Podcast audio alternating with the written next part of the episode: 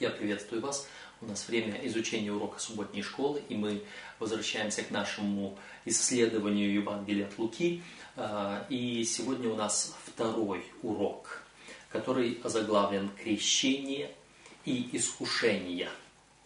Этот урок покрывает третью и четвертую главы Евангелия от Луки, и мы здесь поговорим об Иисусе Христе и также об Иоанне Крестителе, который приготовил путь Господу. Он приготовил мир для Господа и приготовил Господа, или приготовил пришествие Господа к, к людям. Памятный стих у нас двадцать второй из третьей главы Евангелия от Луки. «И Дух Святой нисшел на него в телесном виде, как голубь, и был глас с небес глаголющий: Ты, Сын мой возлюбленный, в Тебе мое благоволение». Памятный стих представляет нам начало служения Иисуса Христа и признание Бога, Иисус, Бога, признание Богом Иисуса Христа как Сына Божьего, возлюбленного. Прошлое, прошлый урок у нас говорил об исторической основе, исторических временах того, что происходило, а именно пришествие, рождения Иоанна Крестителя и рождения Иисуса Христа.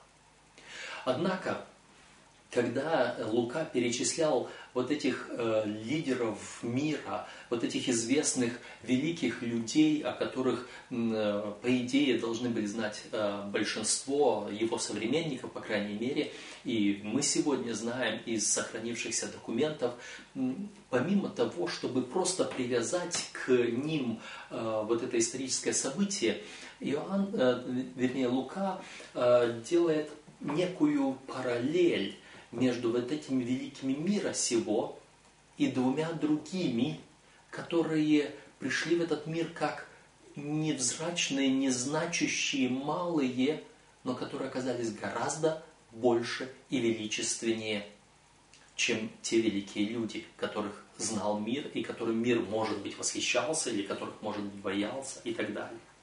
Ведь давайте посмотрим, кто такой Иоанн Креститель.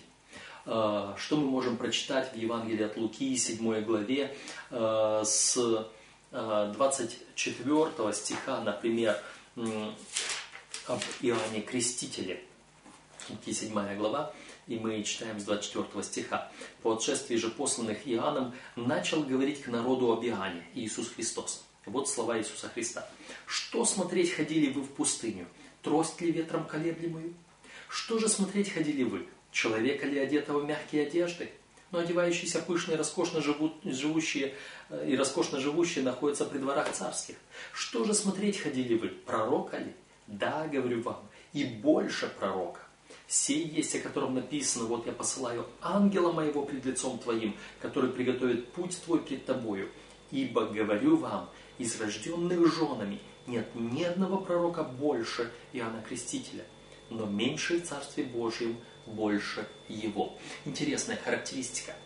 И здесь мы можем увидеть, как выстраивается табель о рангах у нашего Господа. Иоанн Креститель оказался более всех рожденных женами пророков, более Илии Пророка, который был восхищен в огненной колеснице на, на небеса, более Моисея, который был лидером народа израильского и который оказался, в отличие от Илии, умершим, а потом воскрешенным. И вот такое, такое представление, что в глазах людей Иоанн Креститель был ничтожным, а в глазах Божьих он был наибольшим из рожденных женами, и, может быть, ну хорошо сказано, наибольшим пророком из рожденных женами, но я думаю, что пророк выше по, в некотором статусе даже у людей, чем любой другой человек. Как бы там ни было, он есть ангел, сказано, ангел Божий, посланный перед лицом Сына Божия. А второй Иисус Христос, мы о нем прочитали в памятном стихе, он тоже родился невзрачно, как бы не имеющий, он в такой незначащей семье, в бедной семье, но он назван Сыном Божьим. И сам Господь засвидетельствовал о нем. Никогда ни о ком не было подобного свидетельства, как об Иисусе Христе. Итак, вот оно противопоставление. И Иисус учил впоследствии, кто возвышает себя, он будет унижен, а унижающий себя возвысится. И Иоанн, и Иисус унизили себя достаточно для того, чтобы выполнить свое предназначение. Но когда мы смотрим, соединяем все эти исторические реалии, мы также приходим к определенным датам, когда происходит то или другое дело. Итак, дата начала служения Иоанна Крестителя и Иисуса Христа мы можем подвести близко к двадцать седьмому или двадцать восьмому году нашей эры. Здесь говорится. В принципе, двадцать седьмой-двадцать восьмой годы нашей эры. Почему? Если мы посмотрим на более-менее устойчивое адвентистское понимание мира или летоисчисление, в принципе, должен сказать, что нет одного абсолютно стопроцентного признанного всеми летоисчисления. И в одном, то в одном, то в другом, даже э, в одной деноминации произведенного, даже одними учеными произведенного летоисчисления всегда будут некоторые э, неточности, негарантированности, более-менее. Однако, э, подсчитывая все, все те даты, которые представлены в э, нашей э, стандартной Библии, в масоретской, э, мас, основанной на масоретском тексте, мы приходим к выводу, и включая, и при этом учитывая пророчество Даниила, мы приходим к выводу, что до рождения Христа от творения прошло четыре тысячи лет. Но в то же самое время Иисус Христос родился в четвертом году до нашей эры. В связи с э, проблемами, с ошибками, допущенными при установлении даты нашей эры впоследствии. Э, э, таким образом, э, мы можем сказать, что до нашей эры история Земли продвигалась четыре тысячи четыре года, ну и после нашей эры вот то, что мы имеем сейчас. Но опять-таки это м, более-менее условные цифры, и поэтому абсолютно точно утверждать э, никто не вправе. Э, потому этот двадцать седьмой-двадцать восьмой год примерно, э, вообще-то начало служения Иисуса Христа более-менее считается как двадцать седьмой год э, по, в нашем адвентистском понимании, но мы должны допускать плюс-минус некоторые погрешности в подсчетах. Э, итак, э, начало служения Иоанна было в том, что он вышел в пустыню для крещения людей. Начало служения Иисуса Христа ознаменовалось его приходом к Иоанну для крещения. И когда он был крещен, он был помазан Духом Святым и помазан вот этим признанием Отца о том, что он есть Сын Божий, Сын Божий возлюбленный. Итак, первая часть нам говорит, или первая часть заглавлена «Приготовьте путь к Господу». В третьей главе Евангелия от Луки Иоанн проявляется в своей уникальной и важной для истории спасения роли. Много можно говорить об Иоанне Крестителе, о его проповеди, но одно очевидно, он не приукрашивал свои слова в угоду толпе. Он говорил прямо и конкретно, он предостерегал людей. Нам предлагается рассмотреть первые четырнадцать стихов из третьей главы Евангелия от Луки. Я не буду их читать сейчас, вы это можете сделать самостоятельно. Первые четырнадцать стихов. Здесь представлена проповедь Иоанна, которую он говорит, где он представляет самые разные учения. Здесь он говорит и о пришествии Иисуса Христа, называя, кто Он такой, глаз вопиющего в пустыне. Здесь он говорит и о крещении, крещении покаяния для, для прощения грехов.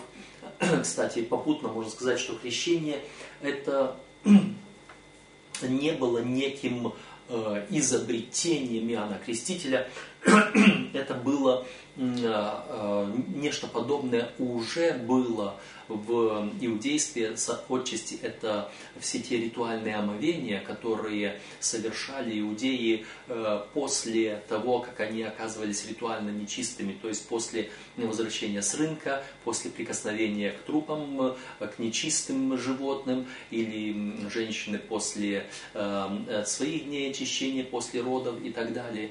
То есть вот это омовение, оно было таким же самым. Священники совершали омовение перед каждым вхождением во святилище или преступлением к служению.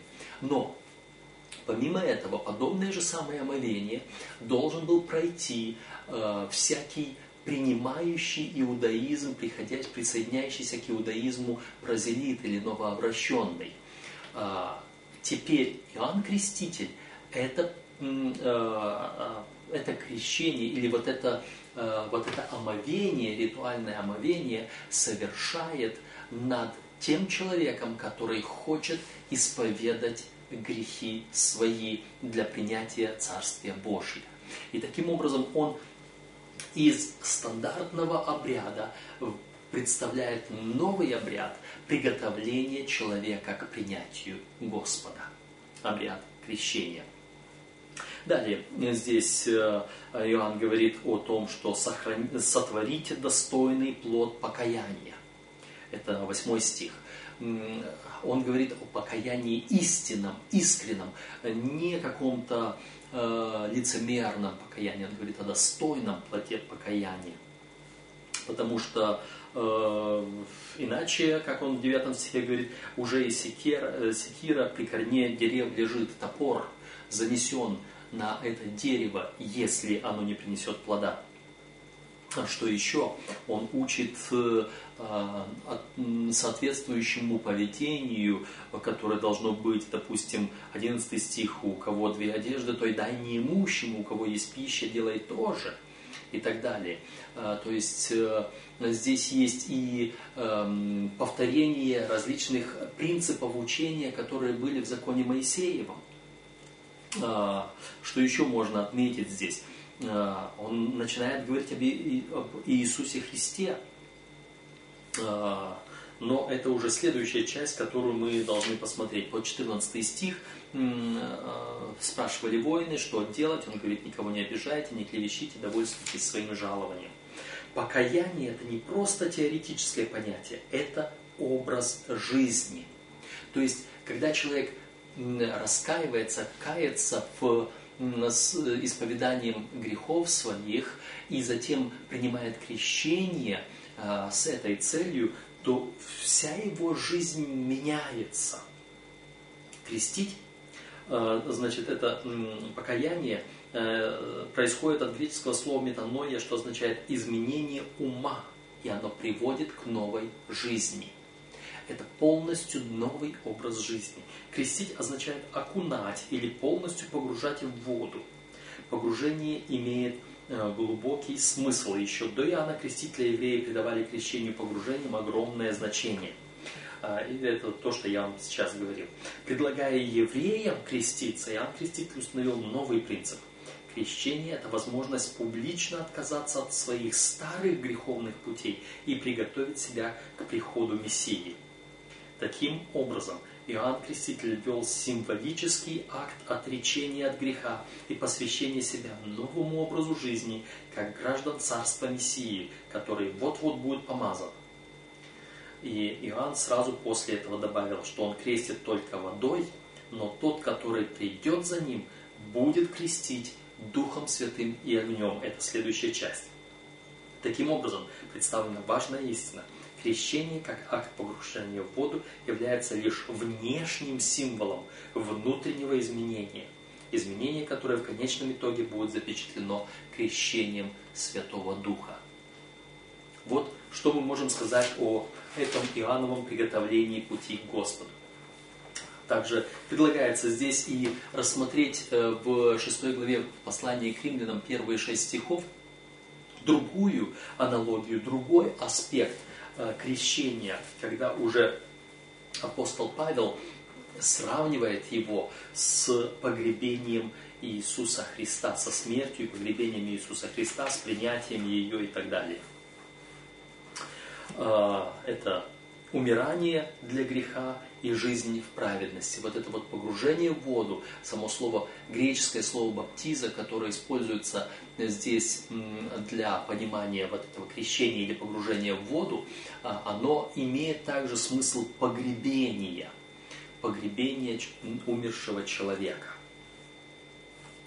Итак, следующая часть. «Ты, сын мой возлюбленный». Следующая часть э, говорит нам о крещении Иисуса.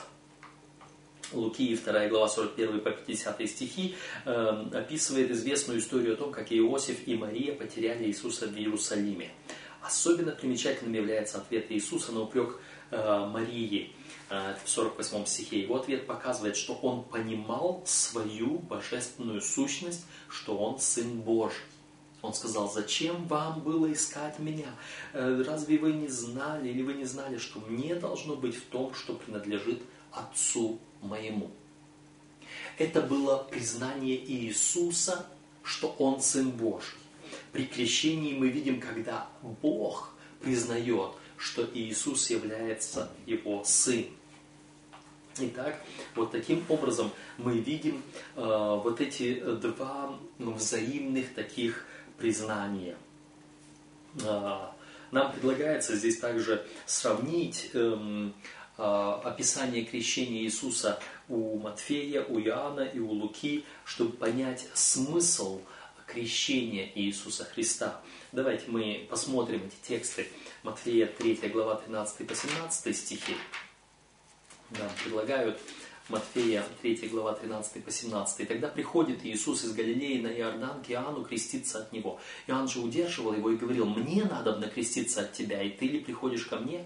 Но Иисус сказал ему в ответ: «Оставь теперь, ибо так надлежит нам исполнить всякую правду». Тогда Иоанн допускает его. Исполнить всякую правду, вообще-то всякую праведность.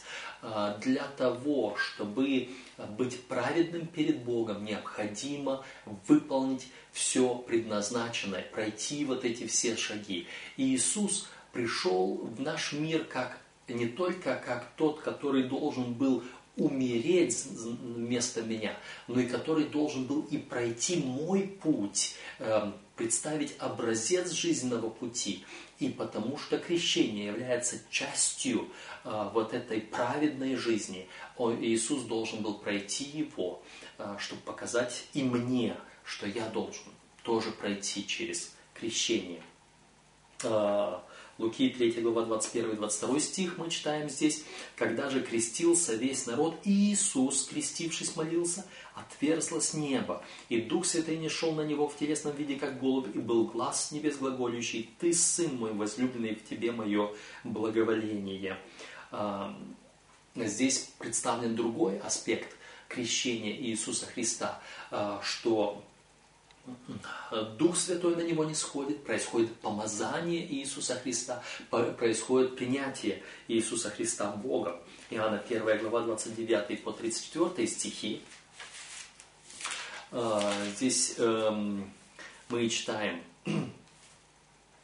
«На другой день видит Иоанн идущего к нему Иисуса и говорит: „Вот агнец Божий, который берет на себя грех мира. Сей есть, о котором я сказал: за мной идет муж, который стал впереди меня, потому что он был прежде меня. Я не знал его, но для того пришел крестить в воде, чтобы он явлен был Израилю. И свидетельствовал Иоанн, говоря: я видел Духа, сходящего с неба, как голубя, и пребывающего на нем. Я не знал его, но пославший меня крестить в воде, э, сказал мне: на кого увидишь Духа нисходящего, пребывающего на нем, тот и есть крестящий Духа Святого. И я видел и засвидетельствовал, что сей есть Сын Божий». Э, здесь в Евангелии от Иоанна подчеркивается то же самое, что в Евангелии от Луки, просто более акцентируется, но еще и показывается, что это Агнец Божий, который берет на себя грех мира. Итак, аспект крещение Иисуса Христа – это начало Его служения как Агнца Божьего и как помазанного на служение Богом Сына Божьего и как образец для каждого из нас. Теперь, говоря об, о том, об этом аспекте служения, хотелось бы обратить еще на, внимание еще на один вопрос, который здесь остался вне, вне рассмотрения, скорее всего, по причине краткости этого урока, краткости времени, но хочется его проанализировать. Это стихи семнадцать, стих семнадцать практически из третьей главы Евангелия от Луки. Иоанн Креститель проповедует об Иисусе Христе, он говорит о том, кем он должен быть. Он в шестнадцатом стихе говорит, что он на это идет сильнейший меня, у которого я не достоин развязать ремень обуви, он будет крестить вас Духом Святым и огнем. Это да. А теперь, очень интересный стих, семнадцатый. «Лопата его в руке его, и он очистит гумно свое, и соберет пшеницу в житницу свою, а солому сожжет огнем неугасимым». Многое другое благовествовал он народу, поучая его. Что это означает? О чем здесь говорит? Ну, во-первых, несколько пояснений для современного, может быть, и современного, и тем более городского жителя, который не очень знаком с сельским хозяйством, и для него непонятно, при чем здесь лопата, и, и даже что такое гумно. Итак, лопата его в руке его, и он очистит гумно свое, и соберет пшеницу в житницу свою, и солому сожжет огнем неугасимым. Лопата – это э, инструмент для просеивания пшеницы. Э, э, лопата была особой формы, особого назначения, но суть не в этом. Лопатой, значит, гумно – это место, куда собирали всю, весь урожай пшеницы, весь урожай зерновых, и вот оно все сваливалось на гору, где перемалывалось сначала палками или цепами, чтобы разбить зерна, чтобы шелуха от зерна выскочила. И вот теперь у нас вот здесь в этой огромной куче зернышки, и рядом шелуха, все это перемешано. Каким образом э, все это можно разделить, как можем мы э, отделить зерно от шелухи. Делается все очень просто. Зерно тяжелое, шелуха легкая. Лопатой подбрасывается зерно в воздух, и э, зерно тяжелое падает на землю, а ветер уносит шелуху в сторону. В результате вот этого, можно сказать, кропотливого труда, вот эта большая гора перемолотого зерна, пере, да не перемолотого, извините, просто раз, разбитого зерна, сброшенного здесь от, от, из колосьев, разбитого из колосьев зерна, вот эта огромная куча превращается в меньшую кучу чистого зерна, и много вокруг мусора, развеянного э, вот этой всей шелухи, которая была отнесена ветром и брошена вот здесь неподалеку. Но помимо того, что Господь таким образом очистит своих последователей, свое гумно, свой урожай от полновесной пшеницы, то есть э, отделит полновесную пшеницу от шелухи и мякины, которая ни на что не пригодна. Помимо этого, здесь сказано еще, что он э, очистит гумно свое, соберет пшеницу в житницу, а солому сожжет огнем.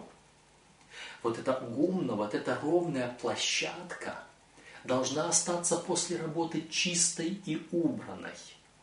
Пшеница, которая вот здесь была собрана, зерно, оно будет этой же самой лопатой, собранное, перенесено в житницу, там, где оно будет складировано.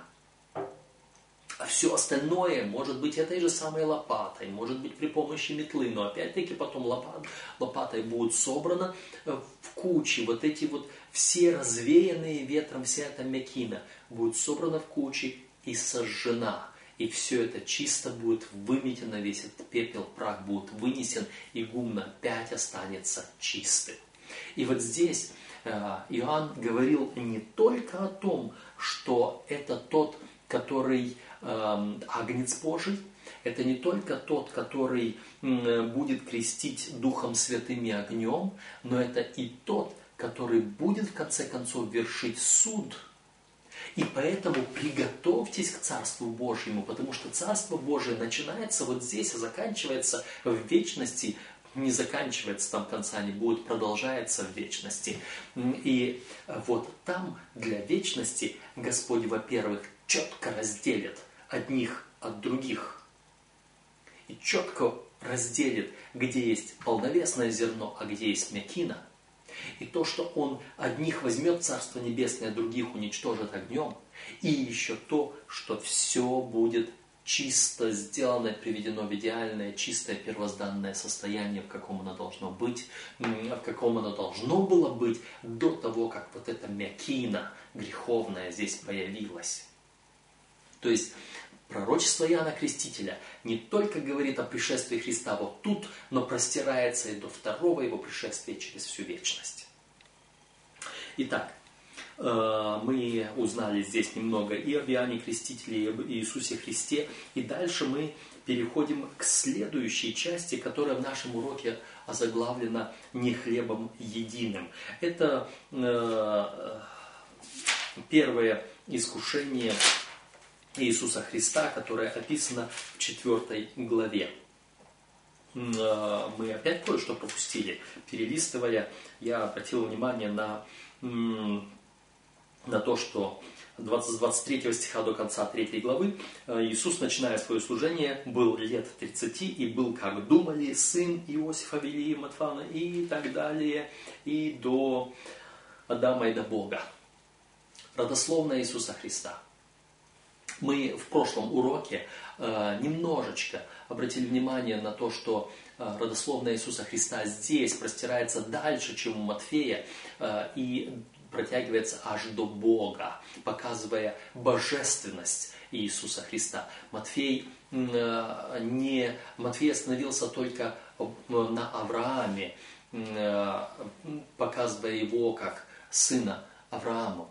Э, в то же самое время Господь показывает, то есть Лука показывает его как Сына Божьего, потому что он пишет для другого народа, с другим мышлением, с другим менталитетом. Что еще можно сказать об этом родословии? Может быть, кто-то заметит, что в родословии Луки и в родословии Матфея, помимо того, что родословная Луки длиннее, чем родословная Матфея, но там есть некоторые, особенно э, ближе к Иисусу, некоторые э, разногласия, вернее, немного другие имена. Почему? Потому что э, Матфей и Лука э, использовали э, разных, разные, э, э, разные линии родословия. Э, Лука начинает Иосифов, Илиев, Матфатов, он идет через Илия, отца Марии, а не отца Иосифа. То есть Матфей проводит родословную по Иосифу, по отцу, а Лука проводит реальную родословную по Марии, по линии Марии, матери. Потому что Иосиф на самом-то деле не имел отношения к рождению Иисуса Христа и родословии его. И он не передал ничего Иисусу Христу в плане родословия или в плане наследственности. Хорошо. Итак, четвёртая глава говорит нам начинает с повествования искушения Иисуса Христа. Иисус, исполненный Духа Святого, возвратился от Иордана и поведен был Духом в пустыню. Там он сорок дней был искушаем от дьявола и ничего не ел в эти дни, а по прошествии их напоследок взалкал. Итак, сорок дней находился Иисус в пустыне, и Он там был искушаем дьяволом все эти сорок дней. Нам не описываются все трудности, проблемы и страдания Иисуса в этой пустыне на протяжении сорока дней. Нам описываются только три последних э, искушения. Итак, э, первое искушение, которое дьявол представляет Иисусу. Он говорит, вот эти вот хлебы, то есть вот эти вот камни сделай хлебами.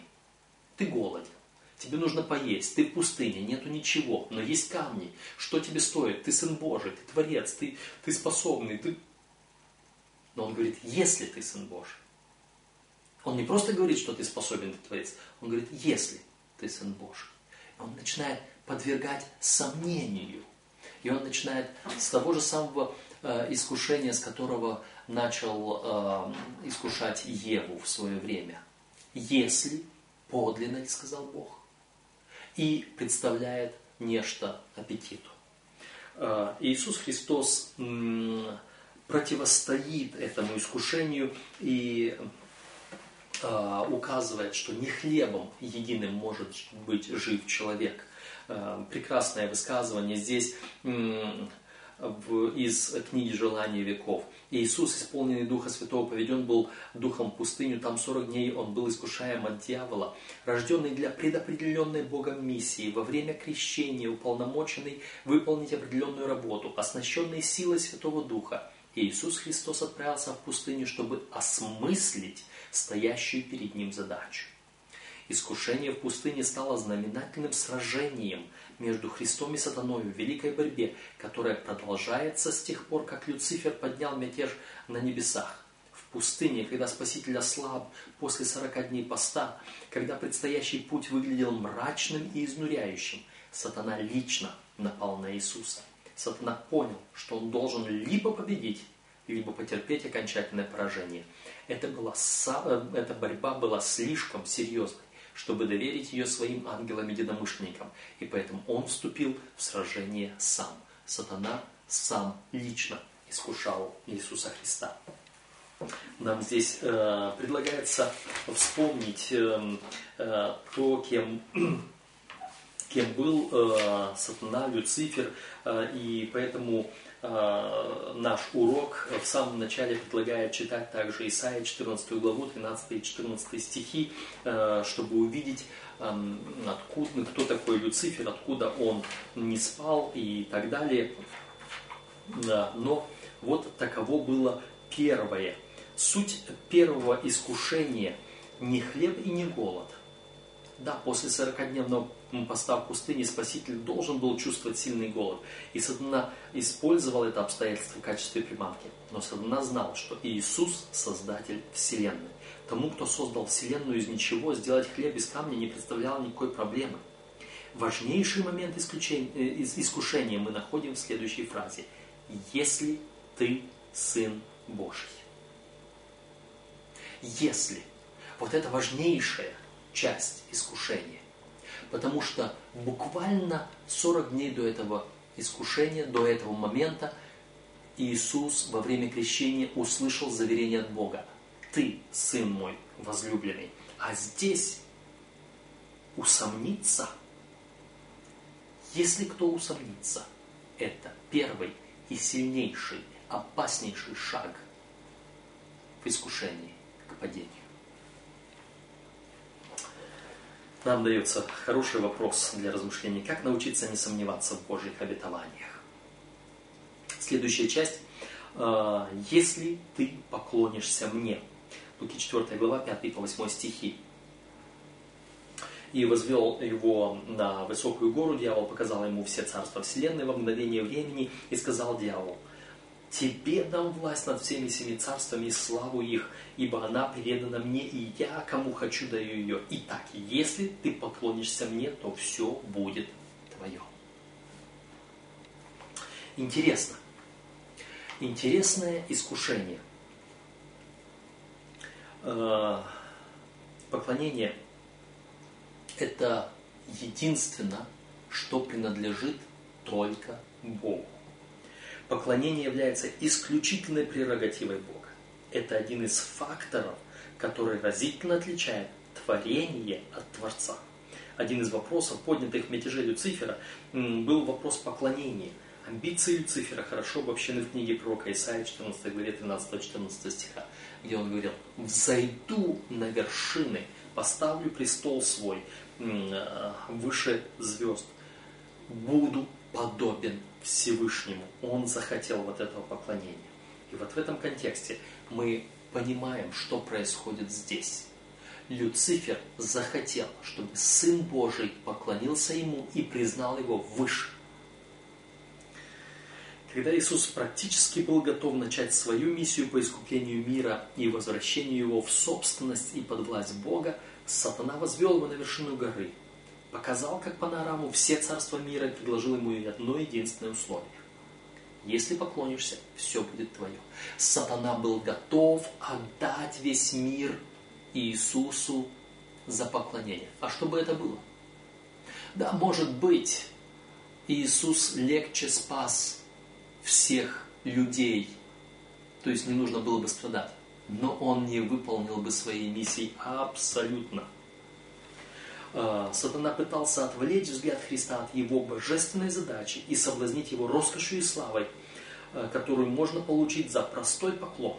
Он пытался здесь получить власть и поклонение, которое ему не удалось получить на небесах. И как? Иисус побеждает его: «Отойди от меня, сатана». Поклонение только Богу. Богу одному поклонись. Мы сегодня можем сталкиваться с подобными моментами искушения, когда этот мир пожелает встать на место Бога, чтобы мы поклонились не Богу, а кому-то другому. В любом случае это будет сатане в лице чего-то другого. Первая заповедь гласит: «Да не будет у тебя других богов пред лицом моим». Это самый важный вопрос. В, в тексте для размышлений здесь сказано: «Любой из нас может столкнуться с искушением пойти на компромисс в вопросах веры даже в мелочах». Что если хорошая работа, вступительные экзамены в университет или продвижение по службе требуют компромисса в отношении соблюдения субботы? А если для получения визы требуется утаить информацию о своей вере? В какой момент вы уступите? Есть случаи, когда компромисс приемлем. Христос не пошел на компромисс. Он не уступил ничуть.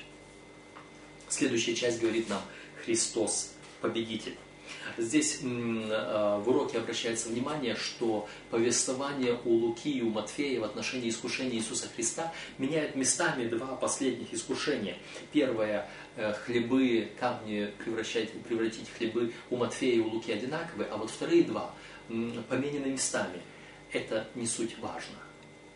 Для нас совершенно не важно, в какой последовательности они были. Для нас важно, что они были, и Иисус победил. Не всегда нам стоит обращать внимание на некоторые детали и искать объяснение вот этим деталям. Главное, что Христос победил и остался без греха. В стихах с девятого по тринадцатый Лука показывает: «Повел его в Иерусалим и поставил его на крыле храма и сказал ему: „Если ты Сын Божий, бросься отсюда вниз, ибо написано: ангелам своим заповедуют о тебе сохранить тебя, и на руках понесут тебя, и не приткнешься о камень ногою твоей“». Здесь сатана прибегает еще к одной интересной уловке. Он даже цитирует Писание.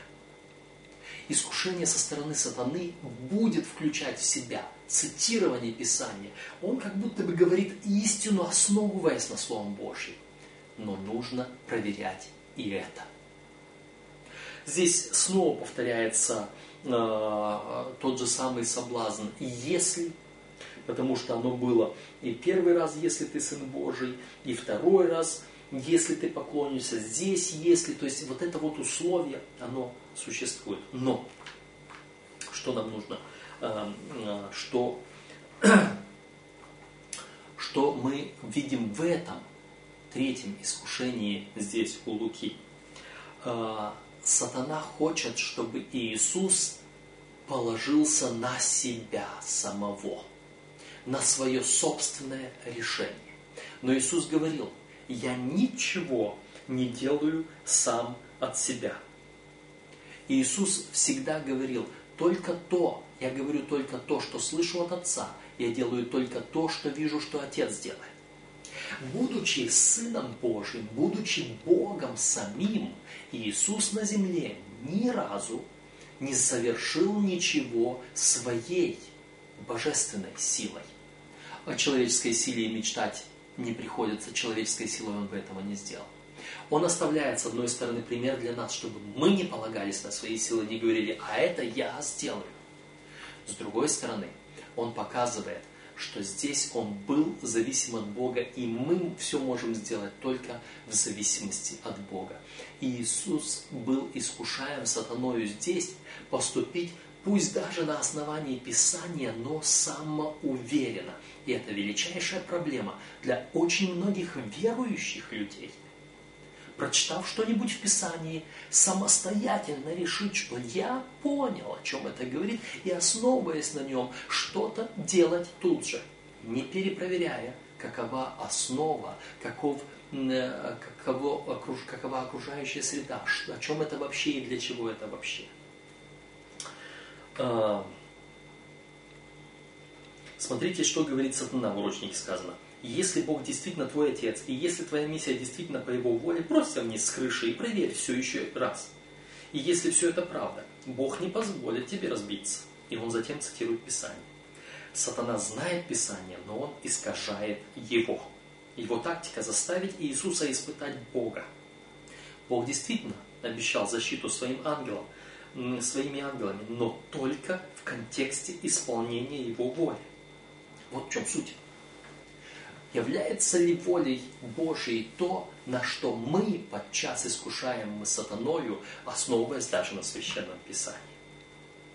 Заметьте, э, заметьте четыре основные библейские истины об искушении. Первое. Никто не свободен от соблазнов. Второе. Когда Бог позволяет искушениям прийти к нам, Он также дает благодать, чтобы мы могли сопротивляться им и силой противостоять.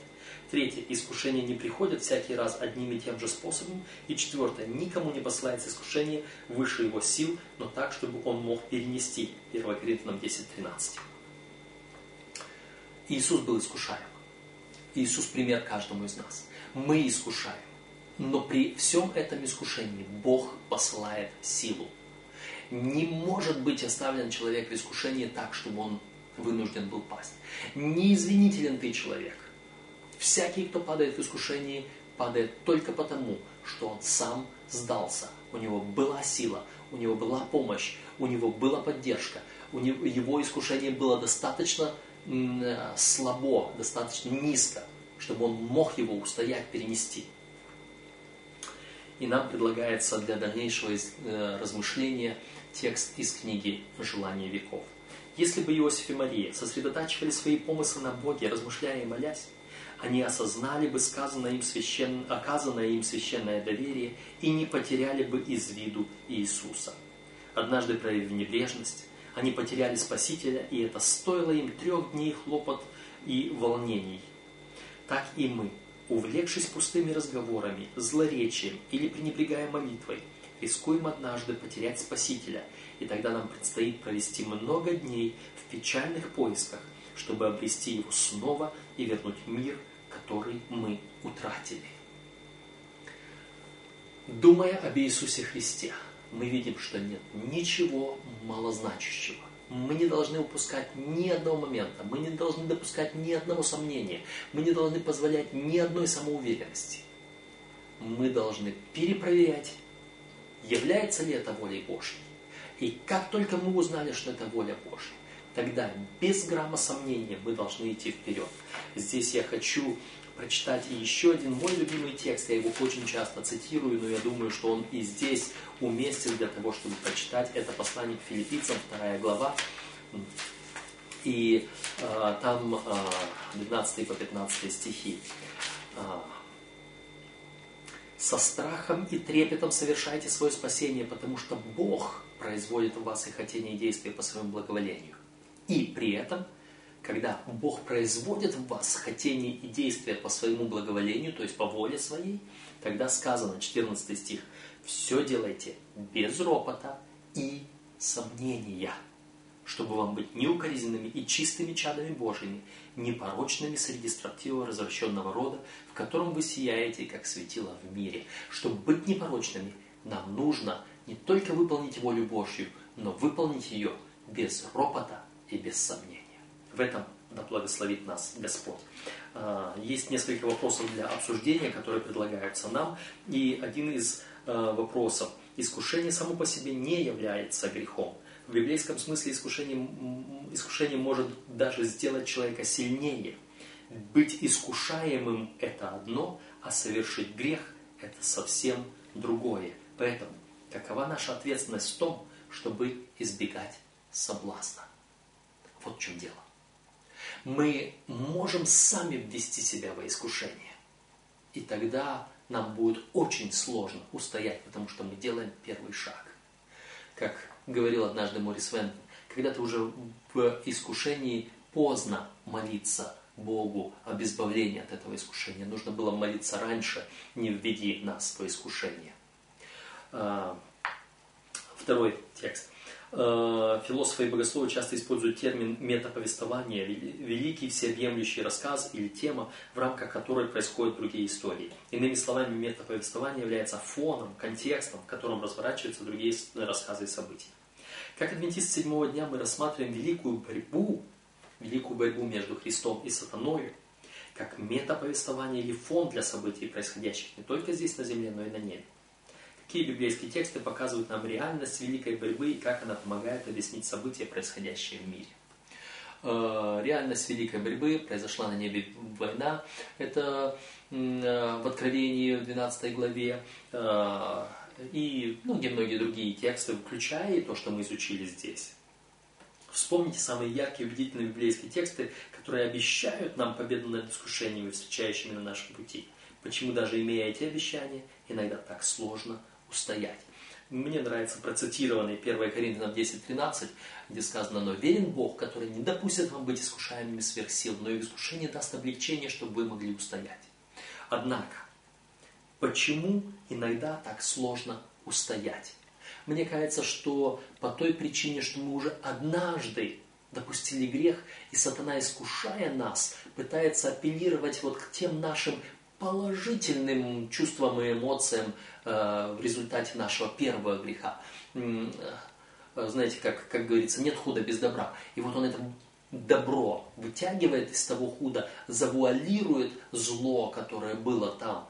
И представляет, а помнишь, было неплохо, да, получилось, давай еще раз. Не допустите первого греха, не будет и второго.